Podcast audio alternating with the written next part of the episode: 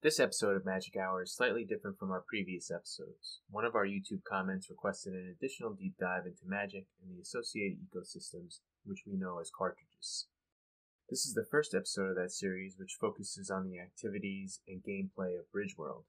It's broken up into different segments, and we tried to cover as much information as possible. If you have any feedback, you can always leave us a comment on YouTube, Twitter, or reach out on our Discord. Thanks for listening. Hi, I'm Alum. Hi, this is Dionysis. Hi, I'm Kyle. And hi, this is Braiker, and you're listening to Magic Hour, a podcast about all things Treasure DAO.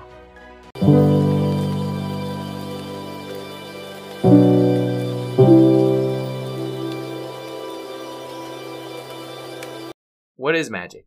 Magic is the natural resource of the Treasure Metaverse. It powers on NFTs and turns them from fantasy into productive yield bearing assets. Yeah, but I feel like magic is more than that. I feel like it's also like like fundamentally it's like a decentralized finance coin. And while it powers the metaverse, like how you obtain it, everything leading up to it, everything in the bridge world is kind of like an instrument to just obtain more magic. It's like a loop. Yeah, and the idea is that the more magic is used, the greater value it has. So you want as many different ecosystems using magic as possible. So the idea that these are all different cartridges, if you will, in the grand scheme of this Nintendo system that has been described as, then it will only continue to grow and provide more value to the magic token in general because all these different cartridges are using the magic token yeah again it seems like it's part of this like flywheel where say no one is building on magic right? It becomes less valuable. So the the value is really created in in not only the original like flagship product like bridge world but it's also kind of necessitates that the builders come and also make new cartridges to plug use that analogy right? Interesting. I, it, it's hard for me to wrap my head around this in a, a, few ways because the being a part of this ecosystem i'm so focused on like playing the game and like looking at the magic to- like token price that i forget about. It's like kind of like more philosophical like purpose right? And it's easy to to feel that way. Anyone in your shoes would. And it's about making it seem like it's not something that is of value and is used in these games. And you just want more magic so you can play the game more right so let's talk about that. Like, let's talk about how you want magic because you want to play the game. So how do you obtain magic in the first place, right? Well, it's a DeFi. It's a DeFi coin, so we get it through. Well, it's found on the Arbitrum chain, right? So first off, you have to bridge some Ethereum to the Arbitrum chain. In order to do that, there's many different ways, and we'll put the link to that in the show notes. But the best way to find out how to do that is go to startwithmagic.com. It's that simple. But coming back to how we obtain it, so you bridge your Ethereum over to Arbitrum and then you swap it for Magic.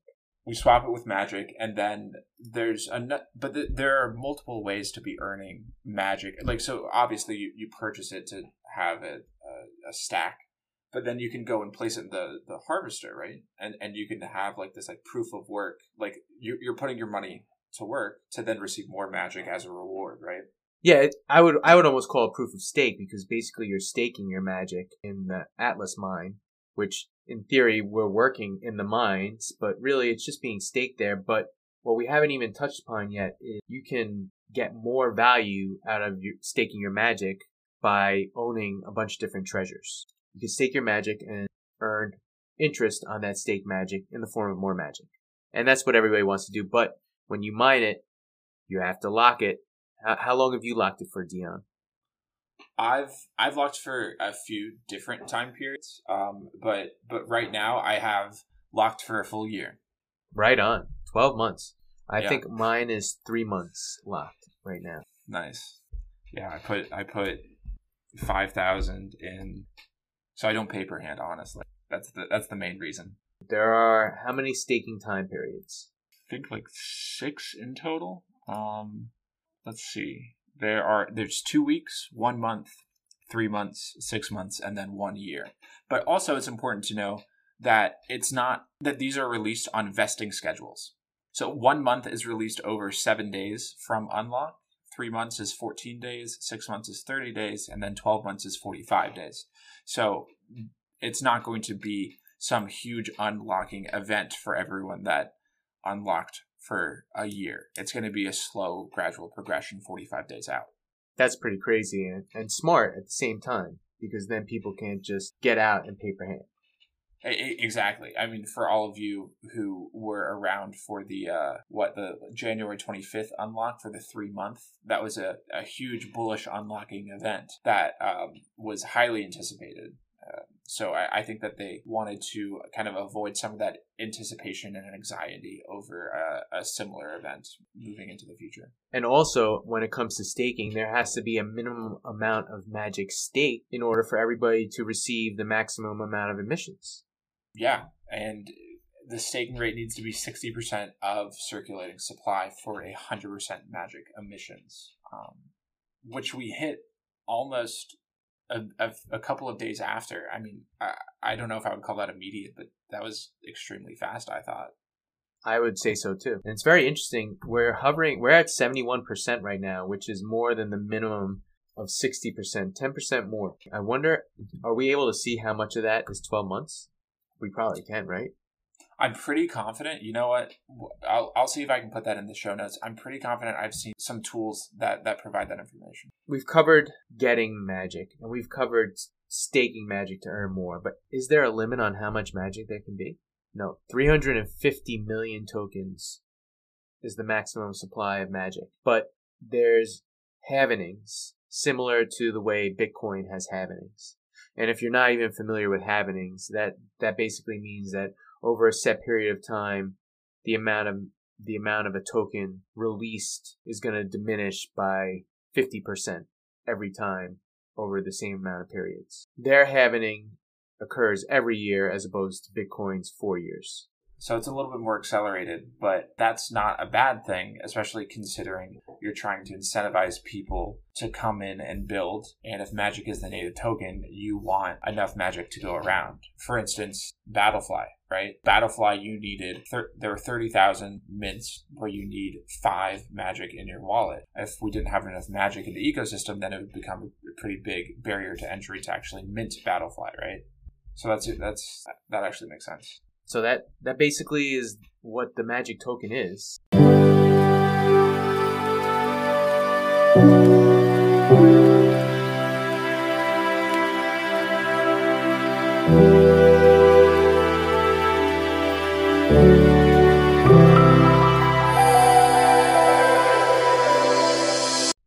Let's talk about the various cartridges, the ecosystem that use magic. First, we'll start with Bridge World. Um, Bridgeworld is a game of strategic commerce, trade, and domination, which sits at the center of the Treasure Metaverse. So, one thing we have to understand is that Bridgeworld is this almost hub of the Treasure ecosystem. The idea that everybody is coming to Bridgeworld from all other ecosystems. And I like I like that as a story because it conveys the effort that we've all put in to get here, right? We've all bridged ourselves from Ethereum over to Arbitrum to play this game. And so, where's the first place you go? You go to the hub, the place where it all starts. And here in Bridge World, we can do many things, but it all starts with legions. Yeah, legions are the the character in the game. That's that's what all the players play with. What are the different ways we can play the game in Bridge World? There are a few different ways to play the game in Bridge World, and it entirely depends on your specific uh, involved how, how involved you want to be with the game, and also your risk tolerance. Uh, yeah, uh, you can summon, craft, or quest, and all of these things require uh, some of these things require resources, um, both magic and or NFTs, and they all require your time your legion to be locked in for a certain amount of time, which has varied throughout the entire lifespan of Bridge World. Um, so yeah, which of the three activities do you want to jump into? Uh, well, before we jump into that, there are a couple other things that you can do in Bridge World. One of which is the Atlas Mine. We covered that in an earlier part of this episode when we discussed the magic token. But when you stake your magic, you stake it in the Atlas Mine. Um, so there's also the barracks you can go to where you can hire your recruit, Mhm. and then there is the Starlight Temple where you can. Excuse me, the Starlight Temple is where you would augment your legion. Yeah. Wow. I didn't even realize it was open. That's so cool. Yeah. All right, yeah. so okay.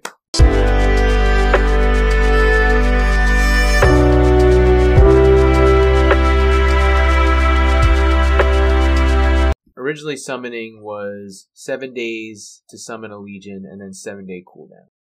Au- au- auxiliary legions could only summon once, and Genesis legions could summon more than uh, summon unlimited auxiliary legions, and it was a hundred percent success rate. Mhm. So now that created a whole a whole lot of auxiliary legions in the ecosystem. Not a good thing. What the game managers did was they patched the game. the new the new changes implemented by by the game devs allow summoning success to be a function of how many people are crafting. It's pretty complicated because originally, to Braiker's point, a bunch of people were summoning because it was the highest expected value. In this game of strategy and commerce, you want to maximize your profit. And so you would summon with your either auxiliary legion or your Genesis legion, and you would go sell it on the marketplace because they were selling at a premium for what you paid to, to summon said said auxiliary legion. There that was a huge inflationary lever that was pulled and allowed for auxiliary legions to both flood the market and flood the game. Right. And so they had to change the rules of the game in order to stop the flood of the market. And so now exactly. in the update, they've updated to where Genesis legions still can summon unlimited legions, but there are a couple caveats here. Auxiliary Exactly. legions can also still only summon one legion, but they have different caveats. First, we have to know that we have to note that now because there's a success rate tied to the crafting, you're not always going to get a summon legion when you try to summon. Exactly. So we moved sub 100% success rate. We've actually moved sub 50% success rate. What success rate are we at now? 20%. Jesus. So that means 80% failure. And also, they increased the length of the summoning time. So now it's 10 days. But on the other end, they've decreased the amount of time that you have to wait to get your legion back if you fail. So previously, it would be a 14 day turnaround. No, actually, for summoning, it would be a. You would have it back right away, though, right? Precisely, yeah. You- so you after after you summoned, you had your legion to do whatever you want with. Oh, oh, no. Um, so Yes. y- y- Your su- your summoning legion after seven days would be able to do stuff. oh, after seven days. Yes, precisely. Now you have to wait ten days to find out even if you have success, and if you fail, you have to wait another three days before you can do anything. I I believe it's actually reversed. So you can find out if you have success at the very beginning. Ah, now Yeah. it makes sense. Now it makes Yeah. sense. Okay, so the game is that you you're trying to summon a legion. You might succeed. If you succeed, it's going to take ten days. And then after 10 days, you'll have your legion available to use again. And oh, by the way, the newly summoned legion has to wait seven days before it can even start doing what it needs to do. We call that summoning fatigue. Precisely. But if you fail, you only have to wait three days, which I think is a pretty good solution. And I wouldn't feel too bad about that. Yeah, um, it just makes you do the the opportunity cost analysis for well, would I rather be doing any of the other actions available in Bridgeworld? Right, and we're going to get to those in a second, but we have to talk about the price of summoning because in Bridge World, this is really the one that costs the most. This is the big magic sink Yeah, It is. because because the crafting doesn't cost any magic, right? You only have to have staked magic, Um, and I think questing doesn't really doesn't cost any magic. questing is free. I think crafting does require it. There's a five magic cost associated with with crafting, so extremely low, Got it. Okay. but it's still still there. Okay. So, coming back to summoning, the cost to summon for Genesis Legions is 300 and the cost for auxiliary legions is 500. That's a static amount. But when we've talked about this before, the Genesis Legions have unlimited summons and there's a caveat there.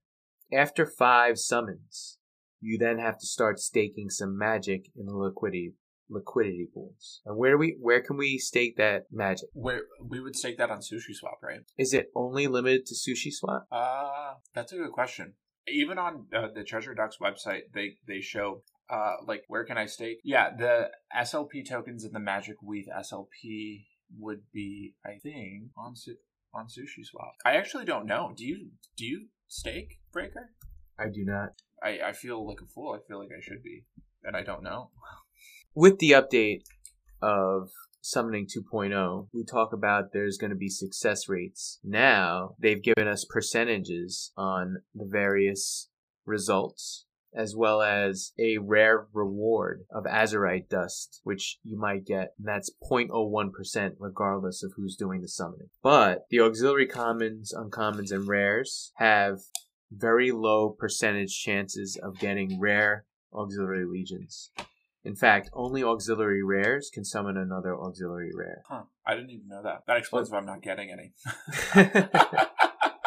and then auxiliary uncommons only have a 5% to summon an uncommon. And auxiliary commons can only summon another auxiliary common, which I think is fair. yeah, that's reasonable. So we're really limiting the amount of auxiliary rares and uncommons that are hitting the market. As far as Genesis goes, the commons, the specials, the uncommons, the rares, and the legendaries all have different summoning percentages, and we encourage you to go check those out on the treasure docs, but we don't need to get into them right here.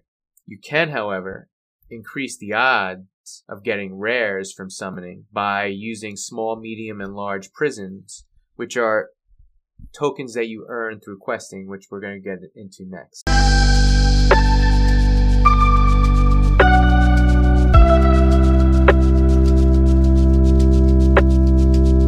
We already covered summoning. Let's talk about questing. So we do questing at the Ivory Tower. So when you're looking at the screen, you click on the Ivory Tower, and we can start our quest. And Dion, why do we quest? Well, I personally quest because it, it, it turns my, my legions, regardless of being Genesis or auxiliary, into productive assets. It, I receive rewards for my quests. Yeah. We quest because we wanna we wanna have a productive asset. And what are we producing? What what's what what am I getting out of this questing? Why am I doing it? So there are two types of rewards that you're receiving. Two types of NFT rewards. The first one is a consumable reward, and there are three consumables that you receive that you have a potential to receive from questing. One is something called prism shards. The other is Essence of Starlight. And then the third is a universal lock. Now, all of these have different drop rates, and I might be confusing the two Braiker, but I think Essence of Starlight has a 100% drop rate, right? So, regardless of, of doing this, you're going to receive something. Yes, I believe that is that's correct. I know that I always get Essence of Starlight when I, when I quest. Yeah, Um, it. It's not 100%. You're just really lucky. Right. I believe you actually get both Prism Shards and Essences of Starlight, although you may not get the same amounts each time. Like I feel like sometimes I've gotten three pres- Prism Shards, uh, Yeah. two two Prism Shards, excuse me. Oh, really? Yeah. Huh. Oh, okay. I, I'm less familiar with that. So I, I understand that prism shards have a different drop rate. I think that they're around 50%. So half the time you're going to get them, the other half you're not. Mhm.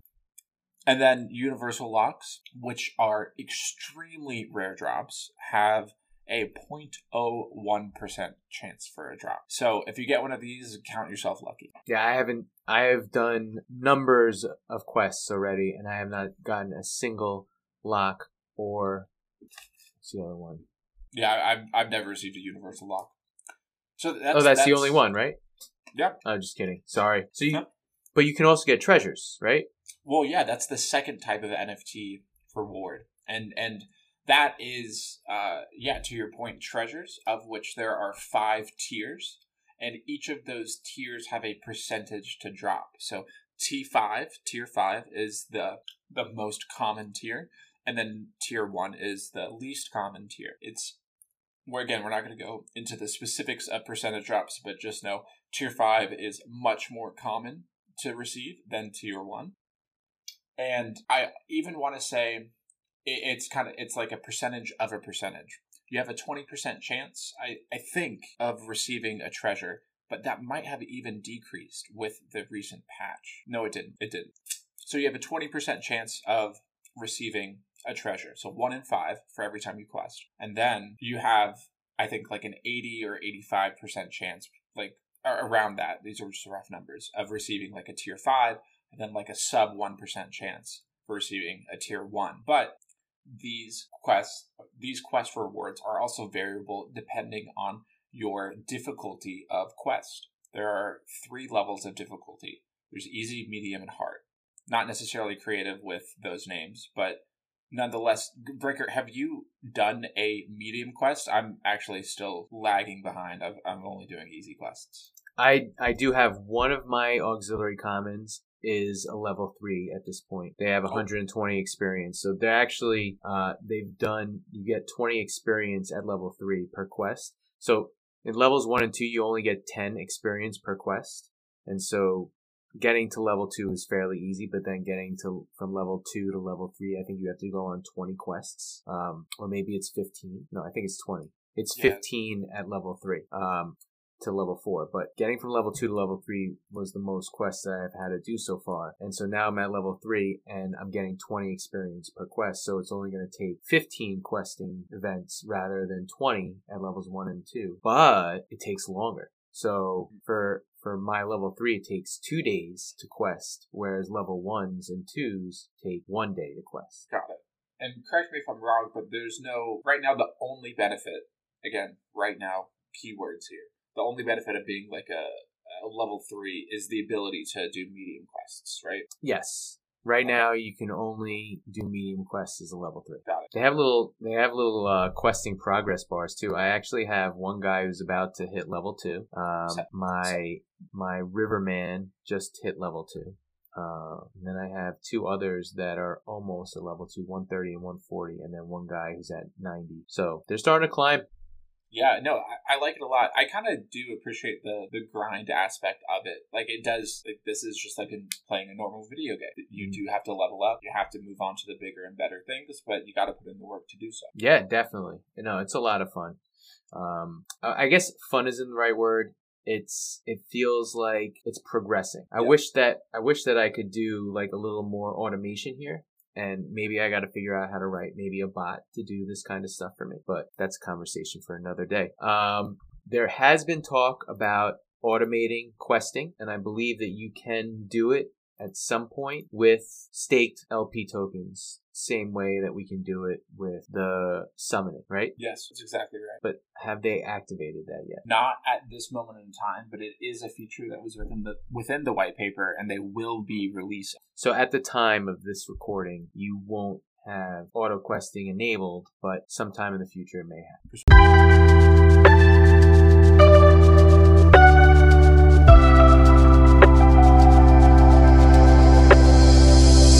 Crafting is another portion of the Bridge World game, and probably the most important, because this is where we're creating tools to allow us to earn more magic, right? Yeah, it, it's that's exactly right. Um, the crafting allows us to develop other NFTs that eventually are used to access large greater stores. magic emissions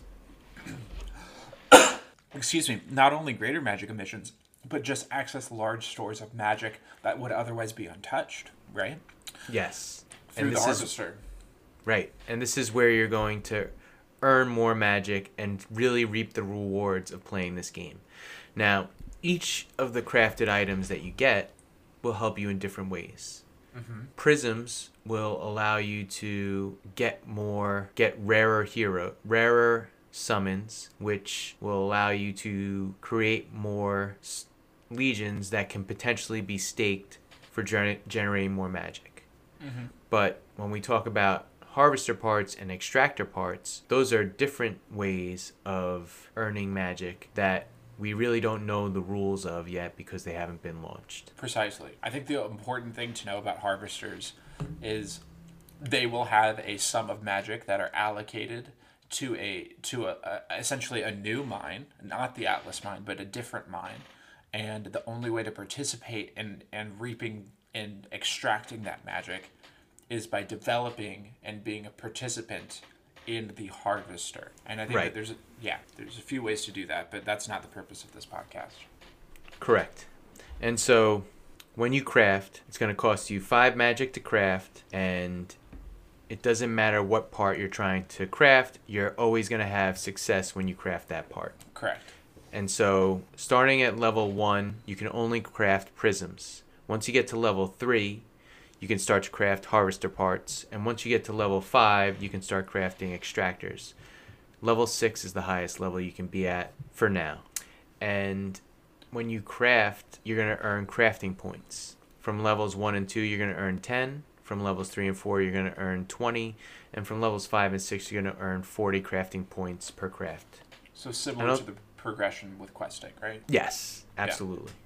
Now, when you craft, because it's a 100% success rate, you still have a chance of getting a small, medium, or large drop for prisms and extractor parts. When it comes to harvesters, you're only going to get one part 99.0 99.99% of the time.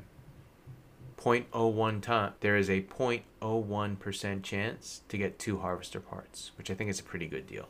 Yeah, I would, I would freak out if I got two Now, in crafting, they talk about how harvester parts are used to build one of the six foundational harvesters. So there's a finite limit on harvester parts that can be created. What happens to crafting after these parts are created? Hmm, that's a good question. Oh, then you would probably move Unless on to they- you would move on to extractors, right? You would move on to extractors, which boost harvester mining power. But maybe it turns out they're going to add more harvesters if this becomes a popular thing. It remains to be seen. We haven't seen all the rules yet for the harvesters. Interesting. Yeah, that's a really good point.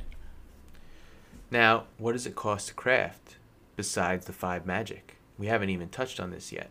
Each part requires a different recipe of treasures. And so this is where the treasure sink comes in. You know, we talked about in questing, you're questing to earn treasures. Here's where you're going to get to use those treasures. For now, there may be other treasure sinks in the future in other games, and we will discuss them on that on this podcast. But for now, this is the main treasure sink. So in order to create prisms, you're going to need five tier 5 treasures, two tier 4 treasures, and one tier 3 treasures for a total of 7 treasures. That's pretty significant That's when pretty you think steep. about it. Yeah. To make a harvester part, you're going to need 5 tier 5, 2 tier 4, 3 tier 3, 2 tier 2, and 1 tier 1 for a total of Thirteen. 13 treasures. Wow. That's really going to eat into the supply of treasures. Yeah. then for extractor parts, you're going to need two tier 2s, one tier 3, three tier 4s, and five tier 5s for a total of 11 hmm treasures. Interesting. So extractors are slightly cheaper, even though it takes a higher level to achieve them. Yes, and I think that the only, the main reason that is is because the harvester parts have to come first because you got to build the harvester for you to even use the extractor.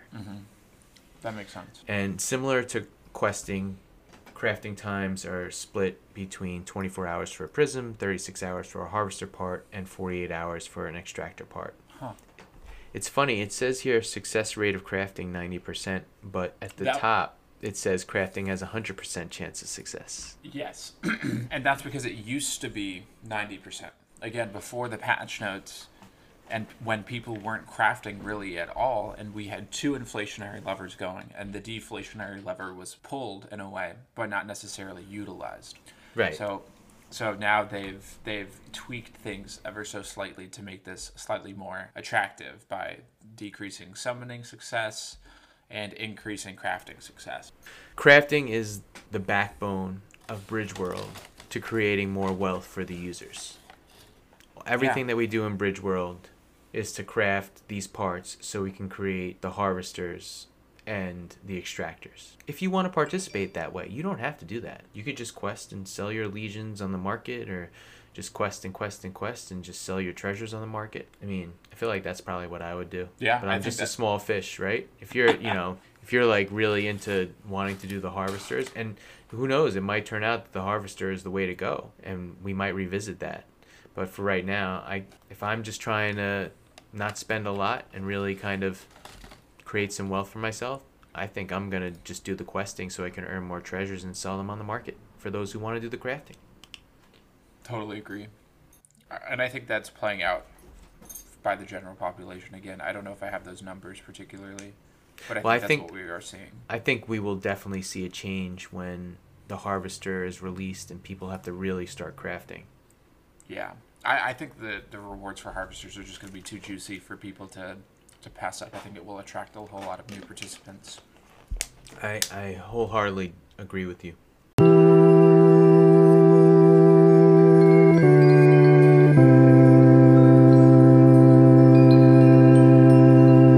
Yeah, so to be able to participate in any action in the game, you would either need a legion, or if a legion is too expensive, um, to avoid any barriers to entry, the creators have also come up with a, a really cool, unique um, uh, solution where you can have a recruit, which only costs 10 magic, and that recruit cannot be traded but that recruit can go on quests for you and they can well actually getting a little bit too far ahead of myself You But- you are.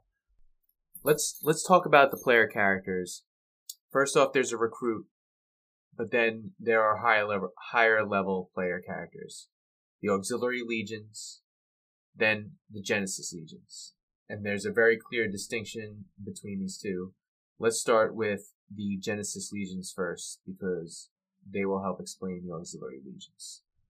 Genesis legions is an all-encompassing term, but there really are four different types of Genesis legions. Do I have that right, or are there more?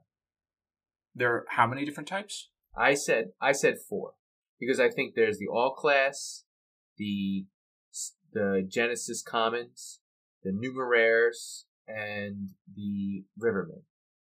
yes I, I would say that it's important to to note that like the the commons also have um Oh, there's also Genesis yeah, Legion yeah. rares, right? Yeah there's also like assassins spellcasters and and sieges and fighters and ranges so like there's there's quite a a, a plethora and stratification of of this rarity There are nine different Genesis Legion roles. That's how they call. That's what they call them on the marketplace. You have your all class, your assassin, your fighter, your numeraire, your ranged, your origin, your riverman, your siege, your spellcaster. Hmm, I don't like that either. well, I wish I, they just. I wish they just had a list. Remember we were talking about this the other Well, day. the, I I think I just posted one. Oh, you did? yeah I would actually say that I think that there's ten because one of the things that that's not listed are, are the ultra rares, the, the five of five. Oh, okay. Perfect. This is where we should have been looking. All right.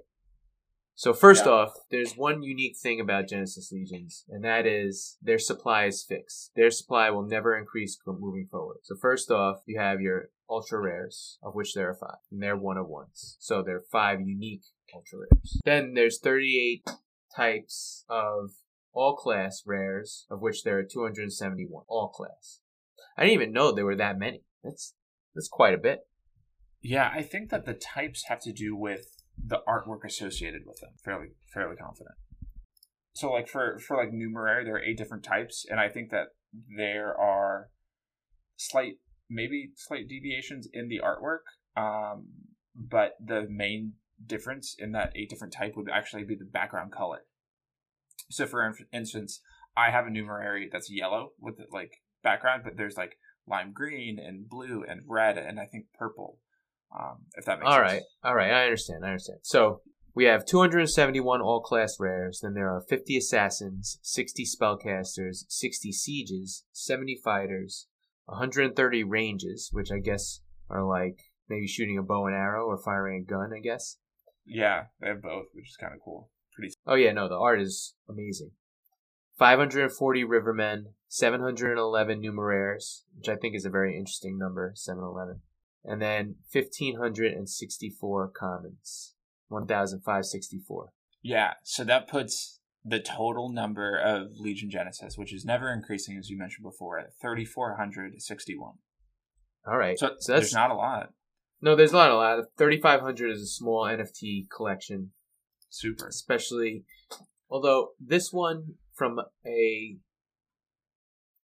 I guess, characteristic perspective, is kind of limited. Then again, they do have traits, but the traits don't matter as much or aren't as clear right now. That could change in the future. Absolutely. Right? Yeah. Um, we've already covered Genesis legions, of which supply can never increase.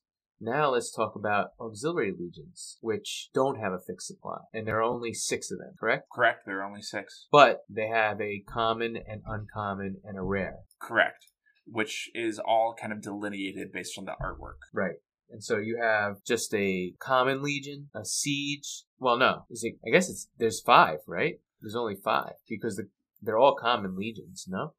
That's a really good point. I think that what's on their website is slightly outdated because, uh, and this might be a little bit too specific or granular, but there were common legions before Bridgeworlds came into being, like before they wrote the code, etc. And then they went on the pilgrimage where they gained a class. Right. Again, and, that, and and now they're called auxiliary commons, auxiliary uncommons, and auxiliary rares. Yeah, precisely. And of which there are five classes. Right. So you have siege, ranged, fighter, assassin, and what is the fifth? Spellcaster, which was I think I think spellcaster is the most sought after um, for some reason. I don't have any spellcasters. The same, but uh, I, they've all evened out. Uh, we've we've done away with uh, stratifying or uh, pricing them according to their according to their class, which is good. We've got our Genesis legions. We've got our Aux legions, and we talked about the recruit a little bit.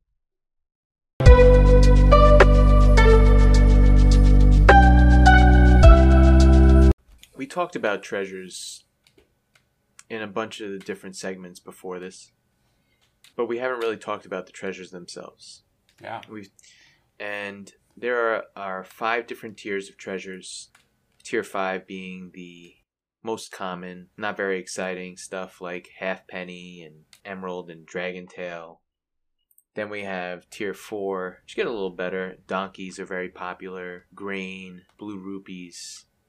Then we get into tier three, which you have the likes of Score of Ivory and Jar of Fairies and Favor of Gods, which is one of my favorites. and then we have tier twos, which get a little more exciting. The Divine Hourglass, the Snow White Feather, the Bag of Mushrooms. And finally, we have tier one. But we'll note that there are two at tier one, one called a grin and the other called a honeycomb, which are labeled as special treasures because they won't ever be created through questing, correct? Correct. You can view them as the Legion Genesis of the treasures. That's a great way to describe it. Now, there's also categories of these treasures alchemy, arcana, enchanting, brewing, leatherworking, and smithing. Yeah but right now that has no bearing on Bridgeworld gameplay at this time. Correct. But all these treasures exist. They're all traded on the marketplace, and they all have value in one way or another, whether it's through crafting or through improving the emissions of the Atlas mine through staking. And we're going to get into that in a little bit. Yeah. Well, I guess I just have like a philosophical question. Like, what do you think of treasures, like I kind of think about these as like the building blocks of the world in a lot of ways. The treasures yeah. were like right, weren't they like the first NFT? And they're kind of what everything has been built around, and as a result, like you know what I would tre- I would love to start with I would love to start with that because I felt like I was very low energy talking about those tiers, and it was really nagging on me, and I love I love what you're suggesting. So let's start with that. Okay. Yeah. All right. The final. The final piece of bridge. Well, let's see. We've already covered legions. Now let's talk about the other NFTs in Bridgeworld treasures. Mm-hmm. And really, treasures should have been the start of this because we haven't really covered the origins of this whole ecosystem and it starts with treasures. Yeah, that's right. For all of you who remember loot, treasures were minted in the same exact fashion on the Ethereum blockchain as a set of words on a black uh, background. You could still buy some of them, can't you, on OpenSea? Yeah, you can. there will be for all of you speculators out there, there will be an eventual migration at some point in the future. You can quote me on that. What's the floor right now? 13. 13 Ethereum. Uh, excuse me, 0.13 Ethereum. Oh, I was like, oh my god. Yeah, no, I, 0.13 Ethereum. That's actually not too bad. It's not bad at all. I mean, because you're buying a bundle of them, right? You're not just buying a single. Yeah, Let's see the highest. Let's see the highest right now. it's probably. Well, I we haven't talked about the the the tiers of treasures, but I would imagine it probably is a grin or a honeycomb, Mm, or maybe one that has like a bunch of high tier treasures. yeah, there's one. There's one with a grin at 20 ETH, but it's not the highest. But Interesting. it, it, it drops off really quickly. yeah, I bet. There's only maybe 25 before you get below 1 ETH. Interesting. Yeah, but even Well, so, Some potential arbitrage depending on how how patient of a trader you are. right, right. Well, let's get into it. Treasures. You mentioned it. There are different tiers, and we've also talked about it in other segments in this episode. Dion, what's your favorite tier? Obviously, I'm I love tier one, but I would even say there's like an S tier within a tier one, and that is the grin and the honeycomb. You can view them as the Legion Genesis of the the treasure NFTs. They are a fixed supply, and in no in no world in no way will you be able to to increase uh, increase their supply like any other tr- T1 treasures or T1 to T5 treasures to be more specific. Sorry, I'm I'm actually buying a uh, a treasure right now. The first ever live podcast buy. I love it. There's an unbreakable pocket watch at 0.15 ETH. It's not that bad. Let me convert Unbreakable Pocket Watch. Where is it? No, I'm looking for the Bridgeworld Guide myself. Yeah. Unbreakable Pocket Watch is that's a T3 treasure. Let me Yeah. convert this to ETH. 0.185 ETH. That's a great deal. Bingo. Nice. Okay, so you so it's a break uh, Unbreakable Pocket Watch plus others, right? Plus others, yeah. Red Rupee, Donkey, Two Silver Pennies, Common Relic. Okay, that's that's a good. I mean, as of right now, assuming these prices either uh, stay constant or the price of an Unbreakable Pocket Watch increases from now, you just made a great great trade. Right. We'll, we'll track how that goes. Ooh, there's information released about harvesters. Tattoos. Excuse me. We'll look at it later. Interesting. But back to back to treasures. I kind of I kind of view these guys as uh to your point, they're the they're the first thing that were minted. So I view them as like the building blocks of the world. They they're from what everything has like flown out of and as a result like it not only do I want to be having a lot of treasures, but if I'm like a new project that wants to build with uh, Bridgeworld and the Magic ecosystem, I want to be incorporating treasures into my ecosystem as well. Right. Right. And that's that's the key because we're to have so many treasures being created through questing that you're to need some way of using them, creating value out of them. Yeah, exactly. And so not only if I'm like a, a builder, a dev who wants to participate in this ecosystem, not only am I including magic, but I'm also kind of u- utilizing the composable ecosystem that they have and saying, oh, you have this existing NFT with a decent size supply that I can easily incorporate into my NFT project, which not only gets current users in, but also allows their own following to be involved with Bridgeworld. So you can see how this is like a positive loop to get more and more people involved. For sure, for sure. Now, do we know what the supplies of all the treasures are? We're gonna have to pull that information for the users, for the listeners, but um, I definitely want to be able to talk about there. Right now, there's probably over fifty thousand treasures in the ecosystem, correct? Or is it Yeah. even more than that? That's I would say that's a pretty good guess. I don't know what the original number was, but I mean it's been going up ever since questing has been turned on.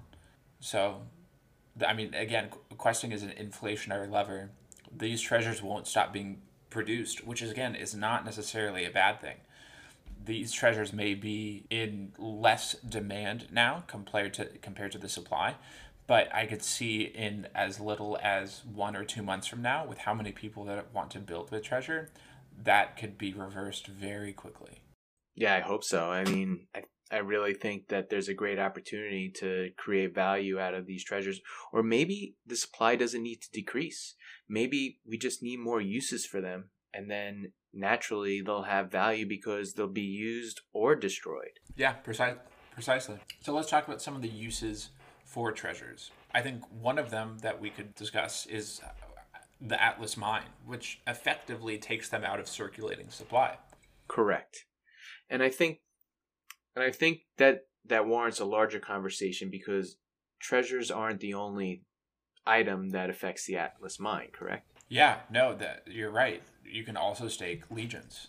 A lot, I would say. Right. So, at best guess right now, there are maybe about 100,000 treasures in the ecosystem, and they're probably the cheapest method of getting into magic right now because you can buy a tier 5 treasure for less than 10 magic at today's prices when this podcast was recorded. But it's a good opportunity to get your feet wet if you're thinking about getting magic. It's definitely the, the spot to be in. Now, let's talk about this Atlas mine and the staking percentages because we haven't really touched on this and I think it's the most important piece of the entire ecosystem because when you have these treasures, you're staking your magic. You have these legions. You can stake your legions. You can stake your treasures. They increase your emissions percentage when you're staking your magic, but only when you're staking your magic and you have to lock them into the Atlas mine along with your magic. The good thing is is that they don't get locked as long as your magic does. However, you still have to lock them up, which will not only take them out of the ecosystem, but prevent them from being a productive asset for you. Precisely. So, again, it's another decision that you, as the player, need to make. What am I going to do with my treasures? Right. Do you have any staked Braiker? Yes, I do have some treasures staked, and I'm going to tell you what they are right now. Find the Atlas mine that I have. Explore, explore Bridgeworld, please. My my throat is getting scratchy. Talking a lot. All right, I have five treasures staked. Five, I have- dude. Underutilized. I have a divine hourglass, a favor Uh-huh. of the gods, a grin, a snow white feather, and an unbreakable pocket watch. And together, I'm earning almost 40% NFT boost on my staked magic. Oh, rookie numbers, dude. I got 13 bags of mush. You can call me the mush man. I I have six carriages and one grin. So that that's me 132%. well, it's it's funny that you bring that up because I do have all these treasures that are just sitting here. I should probably be depositing them right now. Yeah. I mean, if you're not planning on selling them, that is, which is totally fine if you aren't. Well, I'm not trying to sell them right now. I feel like they're they're gonna go up before they go down. So I'm I- definitely gonna I agree. stake my donkey over here. I can't believe I just brought bought that treasure bag. Yeah, but it's I, we'll see how it plays out for all you listeners at home. This will be a, a, a weekly pod update. Right. We'll chart love it. it. I love Yeah. it. Proverbial bow on this entire intro to treasure episode. First off, if you want to go to startwithmagic.com. That's that's going to be your main resource. You're going to get all the information. The other place that I'd I'd love to recommend you go is to read the treasure docs, and we'll put the links in the show notes. But the treasure docs are definitely filled with tons of information. That's really where we got all the information for this cast from. And then also, shout out again to the One Discord, our home away from home. Uh, we have a dedicated treasure channel. You're going to always find some really great information in the One Discord. So feel free to join us over there. We hang out in there all the time. Yeah, please Yeah. come through.